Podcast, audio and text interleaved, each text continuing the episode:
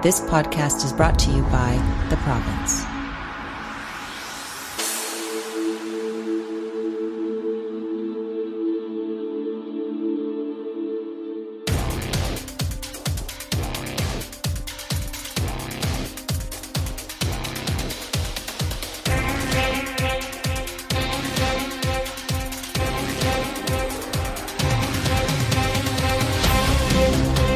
Listening to Keyboard Kimura, the official mixed martial arts podcast of the province. Here are your hosts, Paul Chapman and E. Spencer Kyte.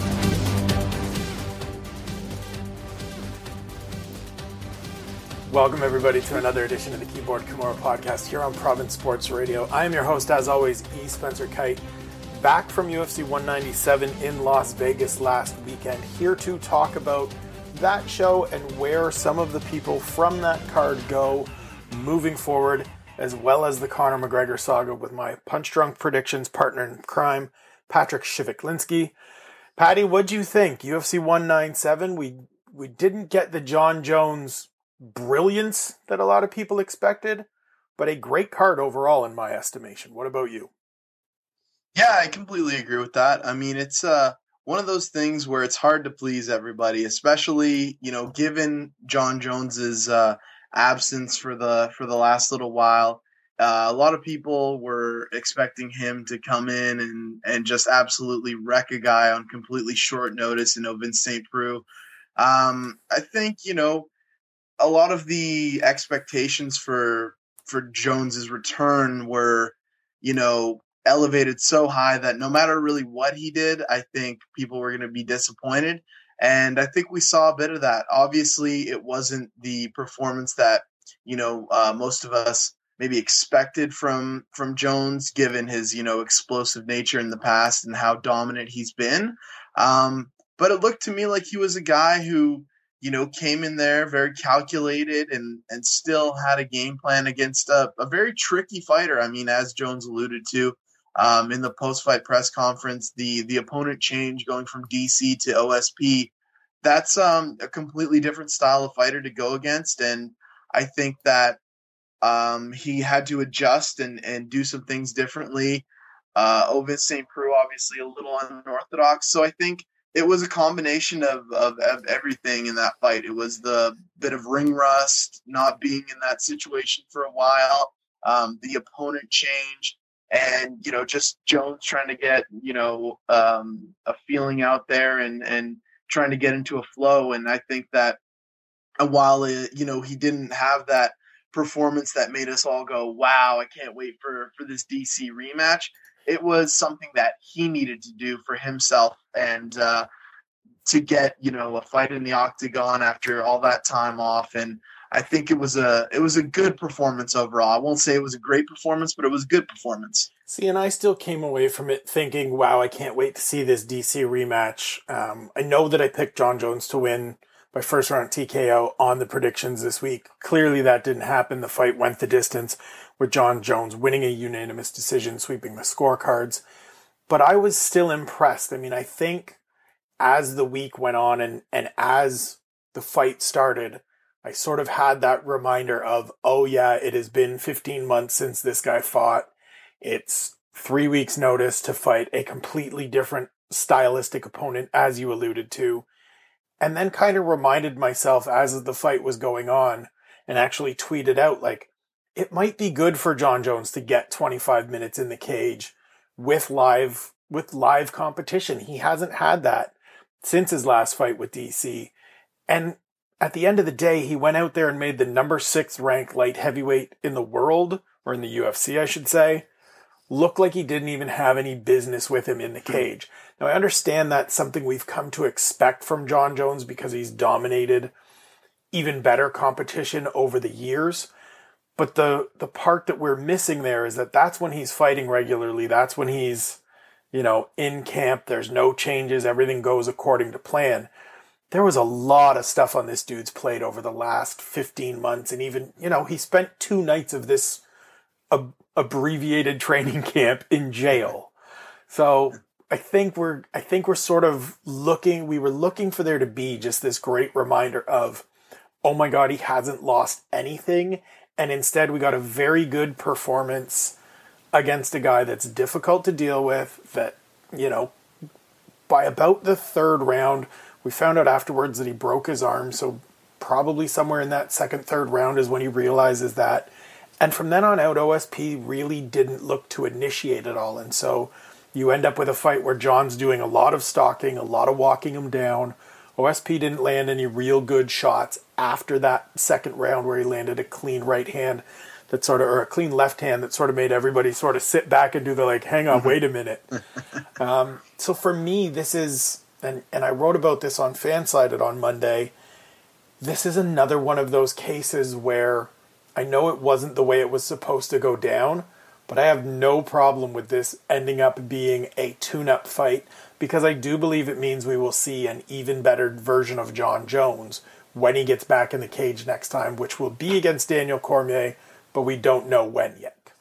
Yeah, and I mean, the, uh, another thing that I think bothered me uh, throughout this whole situation was people coming out of the woodwork and saying, well, if Daniel Cormier was in the octagon, he would have beat Jon Jones. I mean, I think, you know, that's that's kind of you know uh, a big discredit to Jon Jones and and uh, you know his kind of game planning for fights as as you said i mean he's a guy who's very meticulous with greg jackson you know he, he sits down and they and they plan these fights out they really go through a map and they really lo- locate the weaknesses of their opponents and when you have a late opponent switch like that that does have an impact it doesn't matter if you're Jon jones or joe schmo like it it does have an impact so i think all these people who said you know DC would have, you know, um, you know, beat Jon Jones if if this version of Jon Jones was out there. Well, I don't think that's necessarily true because that version of Jon Jones that came out there, he would have been prepared for Daniel Cormier for five rounds.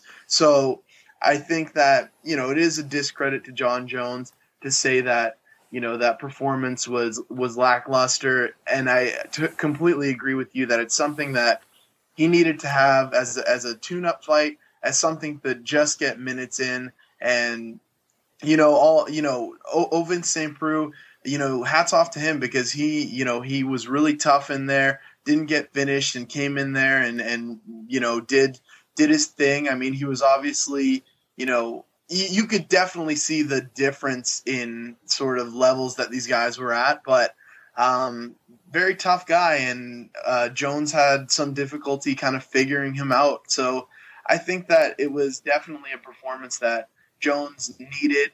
He needed to get back in there and just feel that, you know, uh, that octagon feel again, get in there and feel those octagon dimensions, feel that canvas under his feet, everything he needed. And I think it's only going to make him better for this DC rematch. I think it's definitely hats off to OSP for the performance. I know a lot of people sort of going into that fourth and fifth round were saying this is a guy that's fighting not to lose and he seems content with, or sorry, not fighting to win. He seemed content to basically lose a decision. When you find out that the guy's got a broken arm, I think that creates some mitigating circumstances. At the same time, we sort of always expected there and understood that there is a clear demarcation in that division where it's Jones and DC and then AJ and Alexander Gustafsson and then kind of everybody else. And OSP is very much in that everybody else. Maybe Glover Teixeira is in that AJ Gustafsson group mm-hmm. um, because he has looked good as of late. But OSP just isn't on that level. And for me, for him to go in there and take the fight on three weeks' notice, to land a couple of good shots, to gut out three rounds, two and a half rounds, whatever it was, with a busted arm, and not just sort of. There were moments where he could have gotten himself out of the fight when Jon Jones took him down and is landing elbows on him. Um, you know, you land awkwardly on that arm on a couple of those slams and you just sort of look up at the ref and you're like, you know what, my arm's jacked up, get me out of here. Mm-hmm. And he didn't. And so credit to him for that. I do disagree with you on the not necessarily that I think Daniel Cormier guaranteed would have win would have won, but I do think that part of why DC was extra gutted about missing out on this fight is that he knew Jon Jones after 15 months on the sidelines isn't the same Jon Jones that you're going to get when this fight happens in the future. Isn't the same Jon Jones that he got, you know, the first time they fought. Even though Jon has taken some longer periods of time off, there's never been a moment where he was dealing with as much adversity and as many questions as he has been dealing with over this last 15 months. Compound that with not having been in the cage, compound that again with spending two nights, two weeks before the fight in jail. And I do think that this was a very good opportunity for Daniel Cormier, who has talked about making adjustments, who has talked about, you know, that first fight being an eye opener and giving him such a great blueprint, in his words, to work from going forward. That I do think this fight would have been different, could have been different, may have been the opportunity for Daniel Cormier to beat him. I still think that exists in the future, but I do think Jon Jones, without some of that rust, becomes an interesting, an even diff- more difficult proposition because he doesn't have that 15 month gap between fights. But we do know we're going to get this fight. It's just a question of when. We are taping this on Monday night. It will be up as soon as we're done. So it will be available on Tuesday morning. Daniel Cormier was supposed to go into the doctor this evening to find out about his leg, about his shin, um, and and maybe get clearance. If they can't do this at UFC 200, do you think it makes sense to just press pause a little bit and hold it for the New York show? Or do you give DC sort of what he's asked for of let me get back as quickly as I can? Um, I mean, I think at this point, if it doesn't go down at 200. It's such a you know it's such a huge fight right now that I think it it has to go down at at mm, you know Madison Square Garden in New York. I mean, it just makes sense from um, you know that mainstream appeal perspective and going into that huge market in New York. You need a fight like that of that magnitude. Um, you know, DC versus Jones 2 would certainly fit the bill. So I think that um, if it doesn't go down at 200, and hopefully, you know, we'll find out uh, shortly or by the time this podcast is up, um, you know, then we'll, you know, we'll have a better gauge of what's going on. But I think that, um, but you know, I, I agree. I, you know, I think the the notion of having this on a major card like a 200 or like the New York card, it just makes the most sense. I don't think you slap this on a sort of random, you know, Vegas show late in the summer and the fall. Um, I think that it, it, just makes a lot of sense. Jones is from that, you know, area. It, it, it just clicks on all cylinders for me. And the other part too, saw today on Twitter Daniel Cormier talking about if we do this, when we do this, I want there to be a media tour. I want to make a stop in in New Orleans, in my home state. I think that's only right. Which Dave Schaller then re- replied to that he was going to the gym to continue working out, expecting expecting to have to stop himself from getting thrown through a backdrop again. I think it makes sense as well. I think if DC gets cleared, it's the clear choice to make the new headliner for UFC 200. We will get into some of that later in the show as to why there is a need for a new headliner, or we think there is a need for a new headliner, or we're not sure there's a need for a new headliner.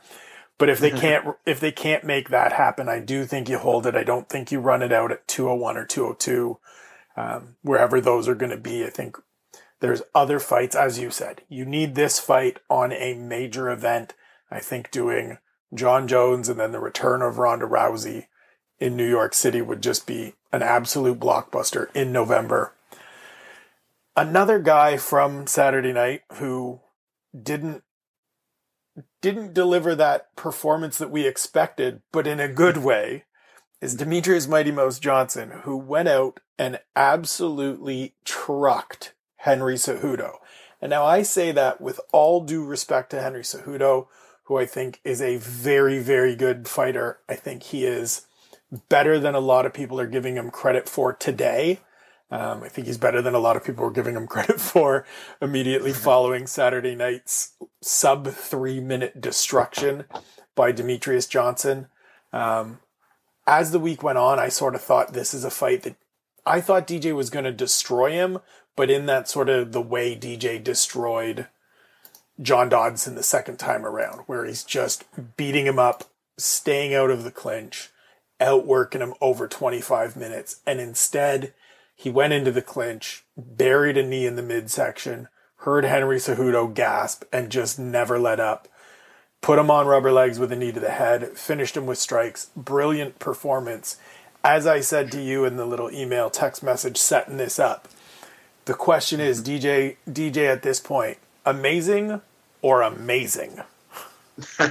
amazing for sure. I mean, everything about that performance was absolutely incredible. I mean, from from that start, you know, where you know Cejudo landed that early takedown, you know, DJ got right back up and right to work. It seemed like you know he had a little extra, you know, um, you, know, a little extra motivation to just kind of finish Cejudo early. It's like, oh, you're going to take me down? Well, let me do this. And then he just put him up against the cage and just went to town on him with those brutal, brutal knees. And it was one of those performances that I think is a star making performance, really. I mean, if, if you can't get on, you know, the Mighty Mouse bandwagon right now, then you know I don't know what to do for you. you you probably should watch another sport or something like that. It's it was a it was a monumental performance. I think we're gonna look back and be like, wow, that that one was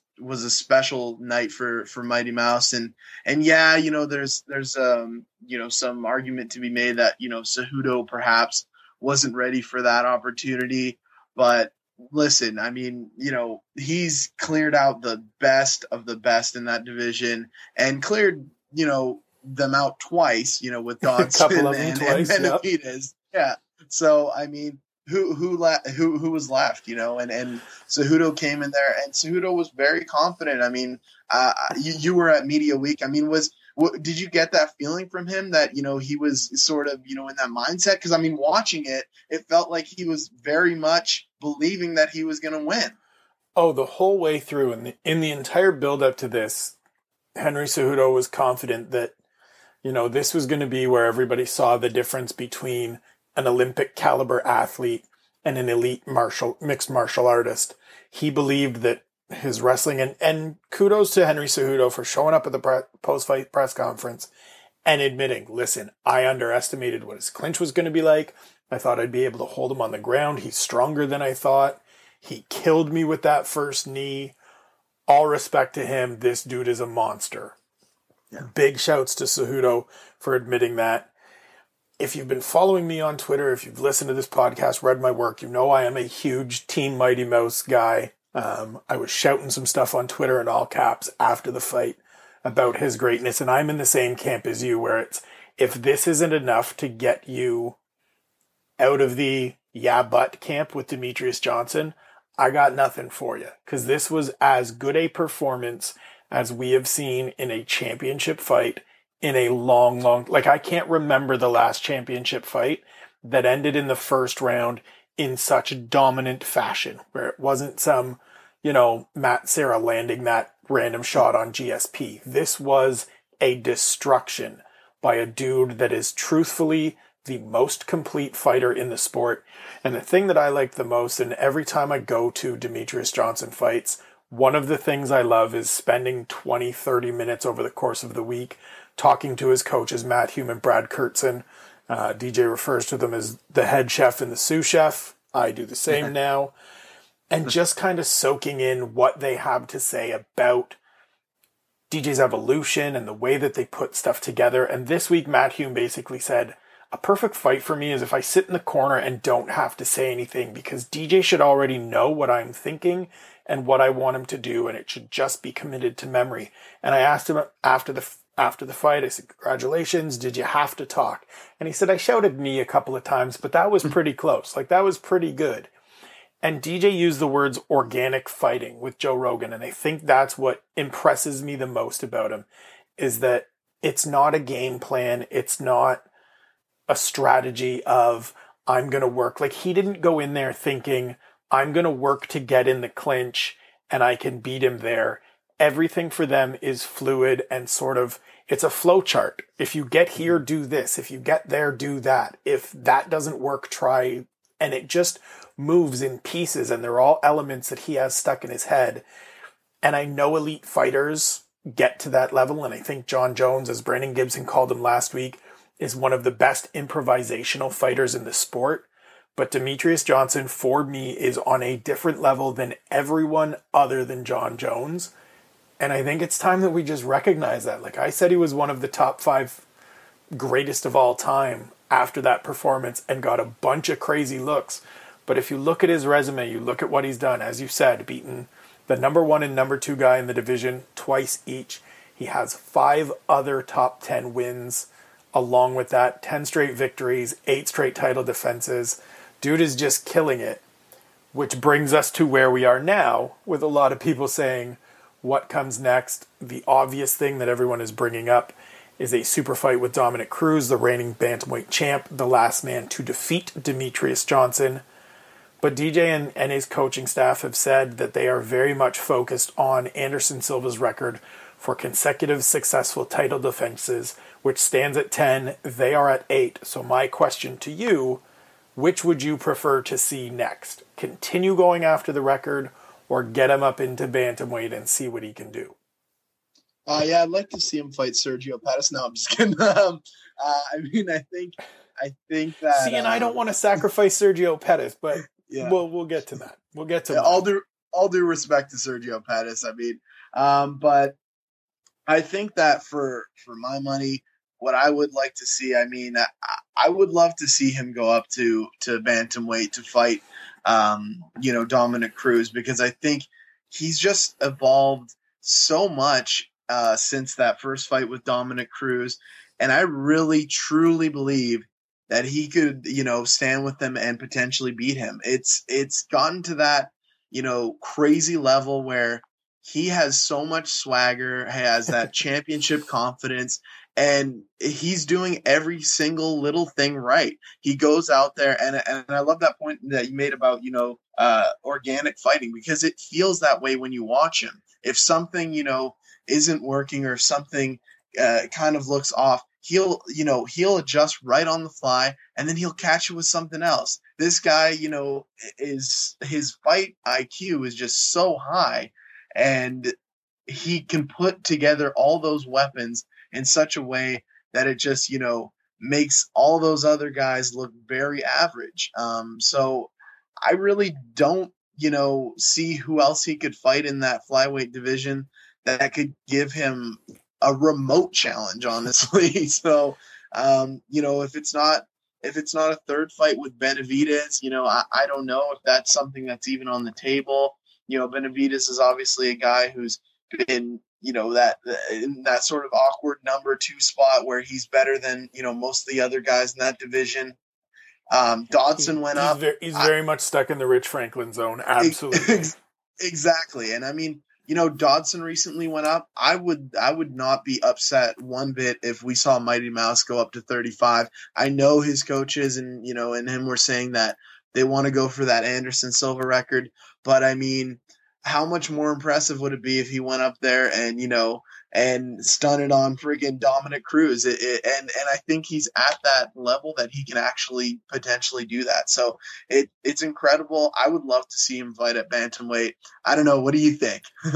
I'm going to preface what I'm saying with there is no part of me that would not be interested in seeing him fight Dominick Cruz. I absolutely would love to see that fight happen again at some point. Um, and I can see the positives of moving him up. I mean, first and foremost, all of this discussion is predicated on Dominick Cruz, A, staying healthy, B, defeating Urijah Faber at UFC 199 when they fight for a third time. Uh, the latter, I think, is going to happen.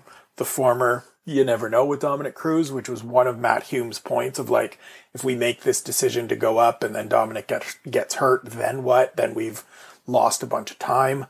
Um, and I, I think that, you know, if they did it, it buys some of the young guns that are working their way up the ladder at 35 a little extra time to progress. It means you don't have to rush a Cody No Love or a Thomas Almeida or an Aljamain Sterling into that championship mix right away. As much as all of those guys believe they're ready and want it right away. One extra fight, two extra fights, never a bad thing when you're still kids under 25, under I think Aljo maybe is 27, but in that just hitting your prime stage. But for me, I love the history of it. I think this is a time, and wrote about it on Monday on Keyboard Kimura. This is the time to just after that performance, get behind DJ not from a is this next guy the guy that might knock him off and and this is his toughest test to date as we uh-huh. always hear in the UFC trailers, but to get at it from the Anderson Silva perspective of this dude is chasing greatness. Only 5 fighters have ever had as many successful consecutive title defenses as he has. The rest of them are dudes we speak about in hushed, reverent tones like Anderson Silva and George St. Pierre and Jon Jones and Jose Aldo. And so, if he's in that boat and he's one of five guys to win 10 straight, start plugging that. Like, that's the sell to me. I understand that there aren't necessarily guys hanging out in the, in the flyweight division that look qualified and ready. Joseph Benavidez is the most deserving of everybody that's there. It's been a few years since their second fight. I think you could do a third. It would need to be the co-main event. I think that's the other part of it for me is that if you just keep DJ as the co-main event on some of these bigger fight cards alongside another championship fight that people are really into, you can get that buzz and you can continue to build that momentum. I honestly wouldn't be mad at them at the UFC going out and signing a guy like Alexander Pantoja, who is the RFA champion right now, very talented Brazilian, and just bringing him in and giving him a shot right away because who else is there? This needs to be, for me, about Demetrious Johnson, about chasing history, about giving this dude the chance to do what he wants to do, pursuing that record, getting closer to it, maybe eclipsing it. And if he does, then you're looking at Anderson Silva's 16 straight wins. That's within range. And then maybe you look at Bantamweight. The other part of it is DJ has said all along, yeah, I will happily go up to Bantamweight for $2 million. And, and they had that little moment at the press conference somebody asked him about it and he said, I'm just trying to pay him. He, he did his usual DJ. I'm just trying to pay my bills. When I say that, I'm serious. I legitimately just want to pay my bills.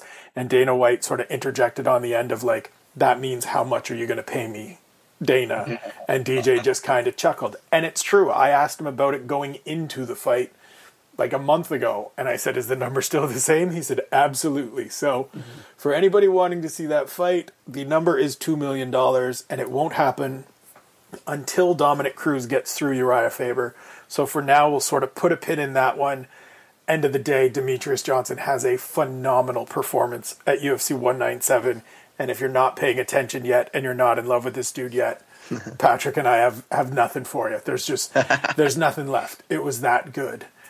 Absolutely. It's the Keyboard Kimura podcast here on Province Sports Radio. E. Spencer Kyte, Patrick Shivik talking about UFC 197 and where some guys go before we get into the subject that has overshadowed last week and looks like it's going to be the topic of discussion this week, I just want to look at a couple other people that performed really well over the weekend, people that stood out for you. The one for me, and I know it's one for you, Yair Rodriguez, um, whether you call him Chilito like the guys from Jackson Wink do, or you call him El Pantera like the crowd was chanting, that was a oh my god, holy shit moment um, it happened directly in front of us at the end of sort of press row. Um, myself, Danny Austin of the Calgary Sun, friend of the podcast, and Dave Schaller are sort of one, two, three at the end of the row and all just gasped audibly. Uh, it is the craziest knockout I have seen live and in person, and I have seen some crazy knockouts. What were like? Did you just jump off your couch and throw whatever food, beverage, anything that was with you into the air? Like, was the lady sleeping on your lap and you just woke her up because you jumped up and she was like, "What the hell, dude?" and then saw the replay and was like, "Yeah, that's fair," because that's yeah. what would have happened at my house. we were at Shark Club actually, and um, you know, the moment that that happened, everyone just like went into absolute chaos. It was like, what? Like crazy. I mean, everyone was just screaming like this is the absolute craziest thing. And then when the replay played, everyone just right. went completely silent and watched just this thing happen. And after they saw it again in slow mo, they just went crazy again. So, I mean, I was one of those dudes who was like throwing my drink in the air and like throwing a bunch of fries and stuff. It was insane. Um, definitely one of the most nasty knockouts I've ever seen. Um, and I can't even imagine what it was like seeing that in person because I mean, from where I was sitting, even watching it on TV, it looked just absolutely nasty. I don't know if you've ever been to a shout out to the people that used to play across the street from me, the Victoria Harbor Cats. I don't know if you've ever been to a Harbor Cats game live. I don't know if you've ever been to a Jays game or a Mariners game live and you've heard a home run, like a no doubt home run when it connects with the bat. That's what it sounded like. It just sounded like that thud of perfect contact. Um, Andre Fili collapsed in a heap. Glad to see him up and, you know, okay after the fact. Um, but it was it was insane. It was crazy. And the funny thing is, is that Thursday on media day, Danny and I were over talking to Yair, asking him some questions as you do on media day. And Danny prefaced his question with, "This is going to sound stupid, but," and asked him if he ever sort of worries about throwing some of those kicks and and does he need to work on changing his style and what do not in a like hey man, this is stupid and you shouldn't be throwing so many kicks, but in a like, do your coaches talk to you about these are ways to get taken down and kind of rein it in a little bit? And he was like, yeah, my coaches are always giving me shit about it, but this is the way I've fought since I was five. And this is the way I'm always going to fight, fight. This mm-hmm. is sort of the Yair Rodriguez style. And then he goes out and does that. And it is absolutely bonkers. It is for me so far the front runner on knockout of the year for 2016. And as I said in 10 things, it cements Yair Rodriguez as the best prospect in the sport, period. Not in the division, not in the UFC, overall. My one thing is that I hope to God that the UFC slow plays this because he is, you know, bilingual, a great prospect in terms of building the Mexican market. He's 23 years old. That was his eighth fight. Let him come along slowly. There is no need to hustle him into stupid fights where he can get beat or pushed back or have his confidence crushed or anything like that. I understand that there's the desire to see these guys just like have this crazy ascension, but that highlight is going to can sell him hmm. in fights for the next year against anybody. And so hmm. just take your time with him, let him come along. Now that we're done sort of marveling in the glow of El Pantera and what I christened the Pantera kick. What else stood out for you from UFC 197? I think um, the fight just after that. I mean, Robert Whitaker, um, you know, uh, great performance against Rafael Natal. Um, one of those performances that I think you know cements him in that in that middleweight mix to get a, a next level fight. I mean, he was supposed to have that already against Michael Bisping in Scotland. Uh, Crazy, uh, fell right? through. Yeah, yeah, and it, it, it was a it fell through. Um, I think you know he was definitely ready at that time already for a fight with Michael Bisping, and I said it you know on the picks that that's a fight that I think he would have won, and he came out and had a great performance against a very very tough guy who you know wouldn't go away easy. So that's a performance that to me you have to, you know, give Whitaker a, a next level fight. He is ready. He's right there. He needs a, you know, a top 10 guy for sure, I think. Um, you know, it's without a doubt right now. And um, I think that he just showed so much, you know, technical prowess in that fight and, you know, great utilization of, of his jab and everything. And just a guy who, I think will cause a lot of problems for a lot of different fighters in that division. Um, and he matches up well with a lot of guys. He's very physically strong too. So I would love to see him, you know, um, in a fight against someone like a, you know, like uh, of a Gegard Mousasi kind of level. Um, still, still maybe not against one of those top three, four guys there, but you know, give him give him the winner of Brunson Mousasi coming up, something like that. I think would be definitely right up his alley. Um, I, I, would I would love to see something like that, and I think that he's well deserving of that, especially after uh, having that Michael Bisping fight kind of fall through his hands there. Yeah, and the the the tough part for Robert Whitaker going forward, first and foremost, he broke his hand, so he's going to be laid up for you know six seven months. I would I would imagine. Hopefully, it's quicker than that, but he's going to have some time off letting that heal up and, and hopefully it doesn't require surgery. The tough part is that he's sort of in that middle ground now where he's, it feels like he's either going to get somebody that might be a little bit too tough like a gig, like a Jacare Souza or a Vitor Belfort. Those two fight next month at UFC 198. So maybe the winner of that, or somebody that feels a little bit like a step back, as you were saying, like Derek Brunson or Thales Leites. Um, Gegard Mousasi is a bigger name, so that would be a good fight. The Whitaker is ahead of him in the rankings. It's odd because I really like the Michael Bisping fight. That's the fight I want to see but it's going to be hard to convince Michael Bisping to fight Robert Whitaker, a 25 year old kid coming on a good winning streak after he goes out and beats Anderson Silva uh, in London at home in this sort of crowning achievement moment where he probably did enough to earn the next title shot. So, in a weird roundabout way, the broken hand might actually be a good thing for Whitaker because it gives the division a little bit more time. It gives somebody that makes better sense for him a chance to move forward. The great thing for him, and you hear it every time you talk to him. And I know a lot of guys say I'm not looking past anyone and I'm, you know, whoever's in front of me.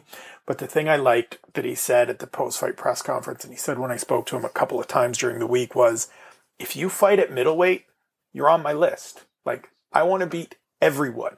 So if it's the dude two spots behind me or two spots in front of me or somebody brand new to the organization, if they fight at 185, I am going to fight them and I am happy to fight them. And I think yeah. that's the right approach for someone in his position where he's not yet the most marketable guy. He's obviously somebody that can be built and, and held out at the forefront of some of these Australia and New Zealand shows as he has been prior to this, fighting four straight times at home. But I like that mindset of not not necessarily caring. I understand how much we always say guys need to call other people out and you need to state your case and this and that. But if you're 25 and you just ha- like you see incrementally every fight with this kid that he's continuing to put it together, as you said, clean, crisp boxing. It's always there, but it's not quite the polished level and, and that dynamic level that you want to see against that top five group.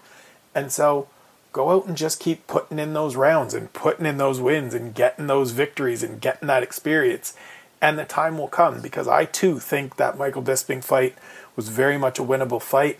And maybe it falling through was the best thing for him because it gives him a little bit more time to develop before he gets into that group. So with UFC 197 sort of covered, we don't need to go through everybody. I mean, there were some other good performances. Anthony Pettis losing three in a row is crazy. Edson Barbosa looked great in that fight. Um, the younger Pettis, Sergio, goes out, gets a good win over Chris Kelades. I like that they are down at Jackson. Sergio spoke very highly of his time there. I think it will do him well to continue doing camps there. But this event and sort of last week, and it looks like, as I mentioned earlier, that this week has been overshadowed and kind of dominated by something that had nothing to do with last week's fight card in Las Vegas, and that what? is and that is the. Con- Hello. Oh. Sorry, you just cut out there for a second. Um, that is the Conor McGregor saga, um, as I have dubbed it on Keyboard Kimura.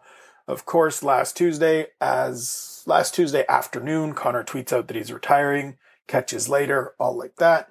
As Danny and I are boarding a plane in Calgary to go to Las Vegas, Dave Schaller announces that he has been pulled from the card we get the press conference on, we get the Thursday diatribe on Facebook from Conor explaining I want to fight, but this is all that they asked, and we tried to find an agreement and blah, blah, blah, blah, blah. Get the Friday press conference, you know, empty chair where Conor's supposed to be. Dana says it's not happening. Nate says I'm fighting Conor or I'm going on vacation. None of us really believe Dana White at that point. We kind of feel like there's still room for them to to fix this and make it better. We get up on Monday morning and Conor has tweeted out, happy to tell you that I'm back. Respect to Dana and Lorenzo. Dana then says, I don't know why you would tweet that. That hasn't happened. And then Monday night, Nate tweets, looks like I'm going on vacation. Sort of deuces, I'm out. What the hell do you make out of all of this? I spent a week talking about it, so I'm a little bit exhausted. I've got a little bit of cush lash, but I'll let you go for a minute and then I might jump back in. Yeah, I mean, it is an absolute, you know, head scratcher as to what exactly is going on with this whole situation. I'm just as confused as everybody else. Um, and it seems to me, you know, that it's it's just getting murkier and murkier the more things we hear. Obviously, conflicting, you know, reports from Conor uh, recently that hey, I'm back on, and Dana White says not so fast. so um, it's really tough to sort of gauge what exactly is happening. I mean, after you know, sort of uh, seeing that Facebook post that he put together, it kind of seemed like Conor was going to be uh, holding out, and then it suddenly, you know, magically got fixed, um, or you know, maybe that was just Conor trolling us, as it appears it is. Um, so I mean, man, like I'm just, I'm just really, really mind boggled as to kind of what is going on and what is the truth. The conspiracy theories are coming out of the woodwork. The, the you know, the um, uh, the idea that you know uh, this could still happen is out there. I think it's just one of those situations that the UFC, I mean, and you and I talked about this a little bit before we started filming the podcast, um, recording it, and, you know, it's one of those situations where the UFC just needs to give us a clear no, Conor and Nate are not fighting at UFC 200 because right now it seems like, haha, you know, yeah, they might be fighting. I don't know. They're not fighting. Um, so I think we just need a definitive no, this is not happening. Here's your new main event. Or, okay, Conor, we talked it out or something. Uh, we we made an arrangement. He is fighting. We just need an answer at this point. And that's the thing for me. It feels kind of reminiscent of, and I'm going to be dating myself here because you go back to uh, the Ultimate Fighter when Chuck and Tito were coaching, and we saw the shots from inside the gym with Rich Franklin's face going up and Tito's coming down. and I remember Showdown Joe had Dana on Sportsnet or on yeah on Sportsnet and said, Dana, look, there's all these rumors that Tito's hurt and he's not going to fight Chuck in Vancouver and he's going to be replaced by Rich Franklin. And Dana said, no, that's absolutely not happening. This fight is still going on. I'm telling you the God's honest truth. And then, of course, we all know what happened. Um, Rich Franklin replaced Tito Ortiz, who was hurt, didn't fight Chuck Liddell. That's what came to Vancouver for the first time. And so there's just that expectation. And at the end of the day, I think the consensus from talking with people in Las Vegas last week as all of this was playing out is that it just feels like there was a room there was room for a compromise here and we got to the point where neither side wanted to back down and neither side really wanted to compromise and they were just like no i want my terms. And if you don't agree to them then i'm not coming. And the other side says well i want my terms. And if you don't agree to them then you're not fighting. And they say well fine. And they just storm out of the room. And then it's like really? You're going to leave all that money on the table? Like people are more interested in this fight now than they were when it was announced, which is crazy because it's yeah. still the same fight. It's still the rematch that doesn't really make sense, but it's be, it's become a new thing. It has become a, an animal unto itself, and it feels like now because neither side wants to relent that it's a, a bigger missed opportunity.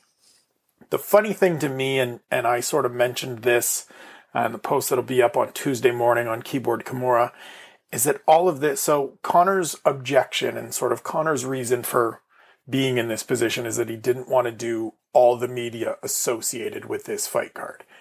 You know, hell bent on getting revenge, wants to train, doesn't want to break things up, wanted to restructure it. And I know John Kavanagh was on the MMA Hour today with Ariel Helwani talking about he was ready to do some in May. We were going to come over five weeks out to do camp in, in Los Angeles before we go to Las Vegas. Why couldn't he have done it at the end of May?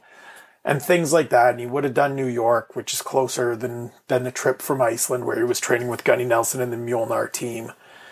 To me, though, all of this stuff over the last few days and the last week and going on into this week just makes more interest in Conor McGregor, just increases the number of media requests and obligations that he's going to have whenever he fights next, because he will fight next, because this dude is not retired. He's not leaving however many millions of dollars are on the table, depending on what's left on his contract, on the hmm. table. And so whenever this fight comes together, those media requests are still going to be there. And now they're not tied to UFC 200. So maybe you don't have to go and film this crazy commercial, but you'd be nuts to think that this doesn't become a bigger deal the next time around. So you're going to have those media obligations. You're going to have to go out on the road and do these things, especially if this drags out and this becomes a situation where they really dig their toes in and say, well, you know, we heard Dana White on Friday say, no, he won't be fighting on that New York card. You think that doesn't piss Conor McGregor off? Like, you think that wasn't maybe part of his play here? Was like, well, if I don't do 200, I'll do New York. And now the UFC is sort of doing the like, well, no, if you don't do 200, you don't just automatically come back onto New York. This is gonna, this could drag out and become a stalemate where every month that he's out, every event where he's not announced as going to be fighting just increases the amount of media rounds he's going to have to do after this. So are you going to yeah. just keep holding out? And if that's the case, and eventually you're going to have to relent because you're either actually going to have to retire or you're going to have to relent or meet in the middle, which would be the best decision for all grown up parties. But it seems we're not going to get there. You're going to have to do this stuff that you don't want to do. So why not do it now for this event that's going to be massive where you can be the star that you have wanted to be? And that has been my sort of bone of contention in all of this. And I'm going to get on my soapbox for a very brief little minute here. Conor McGregor coming out and saying, I need to get back to what got me to this point is the most asinine thing in the world when he's then mm-hmm. objecting to doing promotional work because the promotional work is a huge part of what got him to this point. If it was just about performance in the cage and it was just about, you know, the results he was getting, then Demetrious Johnson would be a absolute goddamn megastar. But it's not. It's about the 60 G's baby when he wins his first fight. It's about the media day on his own in, Bo- in Boston when he fights Max Holloway and they hook him up with Peter Welch's gym and they start showcasing him from the get go and telling everybody this is a guy you need to watch. It's about building that January card last year around him, giving him a layup against Dennis Siver, and then him jumping into the audience and getting in Jose Aldo's face. What got him to the point of being able to command a million dollars for his last fight is all of the promotional stuff. It's all of the marketing. It's all of the sound bites. So for Conor and John Kavanagh to come out and say, would you rather see him fight or would you rather have the sound bites, seems just completely obtuse to me because the two go hand in hand. This isn't just fighting where we don't have promotion. These are mixed martial arts promotions. That part is tethered to it. And so you can't, to me, it just seems hollow to say, I want to get back to what I'm doing that got me here, what I was, what I was doing that got me here. It's the promotion that got you here. Yes, you're a phenomenal talent, but if you're a phenomenal talent that didn't say anything, you wouldn't be making a million dollars a fight in disclosed pay plus obscene amounts of money on pay per view cuts. That's what got you here. And so, sorry, bud, but it kind of comes with the territory. Get out and promote the fight. Like, I don't understand why why they didn't put I mean, I guess they did put a compromise on the table, and the UFC just said no. But at that point, don't you just say, "Okay, we tried," and go and do it? Like that's what got you to where you are now. And if that's what, like, I get where he's coming from. And listen, I think hundred percent these guys do a ton. These men and women do a ton of promotional work. It comes with the territory, especially when you're the biggest star in the game. I mean, that Danny was Danny Austin from the Calgary Sun talking about this throughout the week the biggest stars in every sport are the guys that do the most promotional work. He doesn't walk into the Calgary Flames locker room at the end of a game and go to the dude that played eight minutes. It's Johnny Gaudreau that's standing in front of all of the media. Same with us here in, in Vancouver. It's the twins that we want to talk to. It's Ryan Miller that we want to talk to. It's the bigger names that we're drawn to. It's not, hey, rookie, what did you think? and so that's part of it too. And and so as much as I feel for Conor and I understand where he's coming from, I also think there's an element of it where it's like, you know what, dude, you have to, you played this game so well to get to this point. You can't now say, I don't want to play anymore, especially when it's a fight that you pushed for. Yeah. And I mean, I, I think that he, you know, Conor is a really smart guy. I mean, he, re- he realizes exactly, you know, um, what got him there. I think you know, and the the promoting is a absolutely huge part of this whole you know whole situation that got him to where he is today. He realizes that, and I think that it's just in the best interest of both sides to you know really sit down and talk and figure this whole thing out um, once and for all. Just kind of see where both sides stand and where they can get to a compromise because the longer the UFC goes on, you know, with no Conor on event after event, it's a bad look for the UFC too. I mean, let, us be honest, Conor's the biggest guy in the sport, mainstream appeal. It looks bad for the UFC if they go event after event, no Conor McGregor, um, you know, no new announcement. And for Conor McGregor, it's bad because he's, you know, inactive. He's not doing anything in terms of competition. So both sides need to come to the table and be like, look, we have this messy situation, but let's figure out a compromise because we can make a whole lot more money together and figure this thing out and just just move forward because the longer this thing is at a standstill, the worse it's going to get.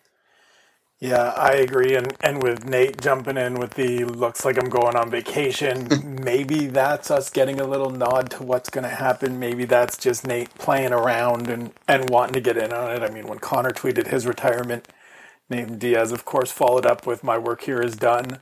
I'm retired too, which then set off a chain reaction of everybody retiring on Twitter for various things, and Whataburger saying that they would never retire from Whataburger because they're too delicious uh, which was hilarious.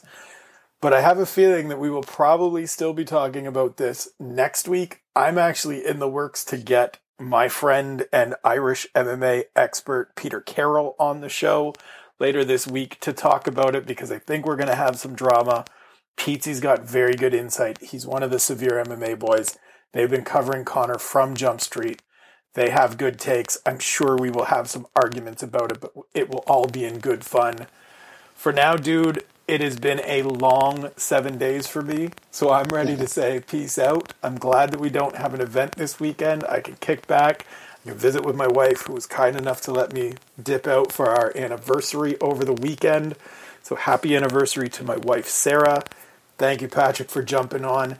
We will have coverage of everything that happens in the UFC, be it the Conor saga, be it other fight announcements, Daniel Cormier getting cleared, UFC 200 getting cleared up.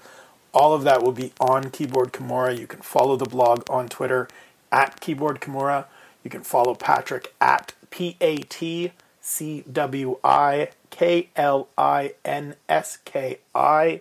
I'm pretty sure I got that right. You got it. you can follow me at Spencer Kyte. As always, we thank you for listening. We hope you subscribe to the podcast on iTunes, Stitcher, SoundCloud, all of those spots. I would say enjoy the fights, but we don't have any fights this weekend. So enjoy the weekend, enjoy your family, enjoy your time away, and we will talk to you later on. You've been listening to Keyboard Kimura, the official mixed martial arts podcast of the province. Read the Keyboard Kimura blog on theprovince.com, follow them on Twitter at Keyboard Kimura, or visit them on Facebook at facebook.com slash Keyboard Kimura.